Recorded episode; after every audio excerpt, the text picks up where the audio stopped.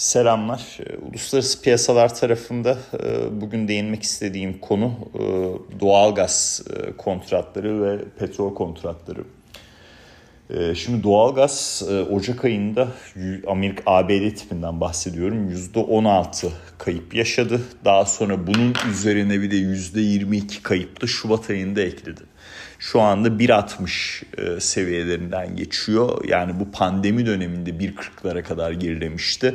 E, dolayısıyla e, madem Ocak ayındaki ABD verileri bu kadar güçlü niye doğalgazda bir hareketlilik yok? Güzel bir soru. Demek ki yani ya ekonomik verilerle alakalı bir durum var ya da doğalgazla alakalı bir durum var.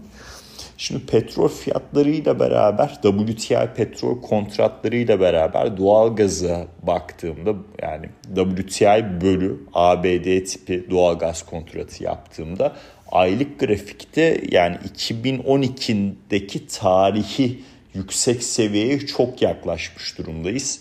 Ee, dolayısıyla hani bir işlem fikri olarak e, emtia piyasasının içinde doğalgaz kontratı alıp e, WTI petrol kontratı satıp bu makasın tekrardan aşağı doğru geleceğine e, bence pozisyon açılabilir diye düşünüyorum. Dün e, haftalık petrol stokları 12 milyon varil e, artış gösterdi. E, Kasım 2023'te bir 13.8 milyon varillik bir artış var. Ondan beri en yüksek artış. Bugün de doğalgaz stoklarını alacağız. Kasım ayından beri baktığımda doğalgaz stokları %30'un üzerinde düşmüş durumda. E, ve 5 yıllık ortalamalara e, gene resmi siteden baktığım e, zaman e, önümüzdeki haftalarda stokların gerilemeye devam etmesi de düşünülüyor. Yani bu bu şekilde geçmiş durumda düşünülüyor demeyeyim, öngörülüyor. Geçmiş ortalamalara baktığımız zaman. Dolayısıyla petrol stoklarındaki ham petrol stoklarındaki artışın petrol fiyatlarını aşağı çekmesi lazım. Doğalgaz stoklarındaki düşüşün doğalgaz fiyatını yukarı çekmesi lazım. Bu dengede de 2012 tarihi zirvesine yaklaşan WTI bölü doğalgaz, ABD tipi doğalgaz oranının da gerilemesi e, lazım. Şimdi bunu dedikten sonra nereye geçiyoruz? E, ABD e, endeksleri. Dün yüzde birlik bir yükseliş yaşandı. Burada tabii bir gün önce yüzde bir nokta dörtlük bir düşüş vardı. Ee, baştan hemen söyleyeyim e, yani düzeltme sürecine dair e, düşüncelerimde çok bir değişiklik yok. Ee, en azından bir 50 günlük hareketli ortalama işte 4800'e yakın bir noktada oraya kadar gerilememiz gerekiyor bence. Ee, dün ne oldu da yüzde birlik bir e, alım yaşandı?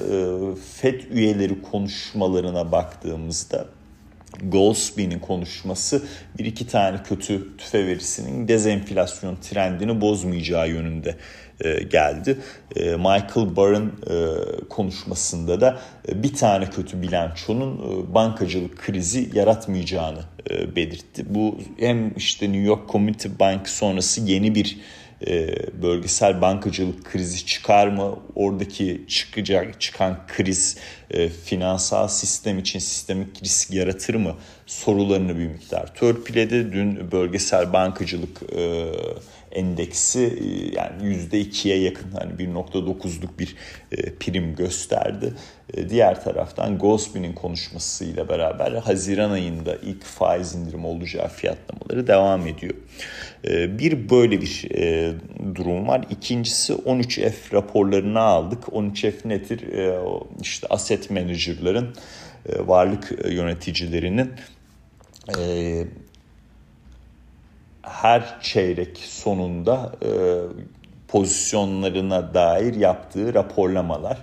E, burada hedge fonların yapay zeka ve çip sektörü hisselerinde e, pozisyonlarını arttırdığını görüyoruz. Yani e, piyasa değeri artışı olarak baktığımızda tabii Nvidia'dır e, işte e, onun sürüklediği diğer hisselerdir. E, öne çıkıyor. Zaten yazılı analizi de ekleyeceğim. Oradan e, grafiğe de bakabilirsiniz. Ama en çok pozisyon artışına baktığımızda hani sadece piyasa değeri yükselişi değil e, pozisyon artışına baktığımızda e, burada e, Tencent müzik tarafı ilgimi çekti. Demek ki bunu iyi görmüşüz. Kötü bir düşünce değilmiş.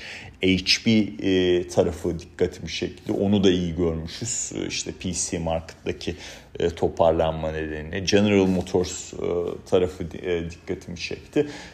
Biraz daha böyle hani da bizim de paylaşımlarda bulunduğumuz hisselere dair e, hisselerin de içinde olduğu bir liste gibi e, görülüyor. Bu da beni mutlu etti açıkçası. Ama bu 13F raporları yani dördüncü çeyrek kapanışı itibariyle dolayısıyla yani bir buçuk ay geçti e, dördüncü çeyrekten sonra hani pozisyonlar şu noktada nerededir onu görmek e, güç tabii ama tabii e, Michael Burry Big Short e, kitabından filminden hatırladığımız karakter e, onun çip sektörü short pozisyonlarını kapaması olumlu bir e, gelişme olarak piyasada algılandı.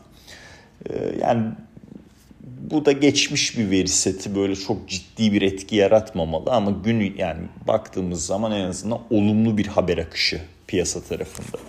Ee, ve son olarak tüfe verisine dair yani yorumları okuduğumda e, sezonsalla Ocak ayı etkilerini çok öne çıkartan e, analizler görüyorum.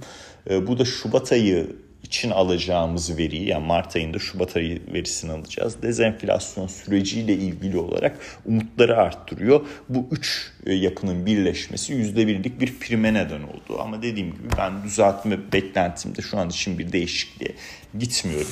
E, Bitcoin fiyatları maşallah var yani nazar değmesin 49-50 binin üzerinde kaldığı süre zarfı boyunca hani 52 bin 500 53 bin aralığını da geçerse e, burada kademeli olarak 60 bine doğru gidecek gibi duruyor.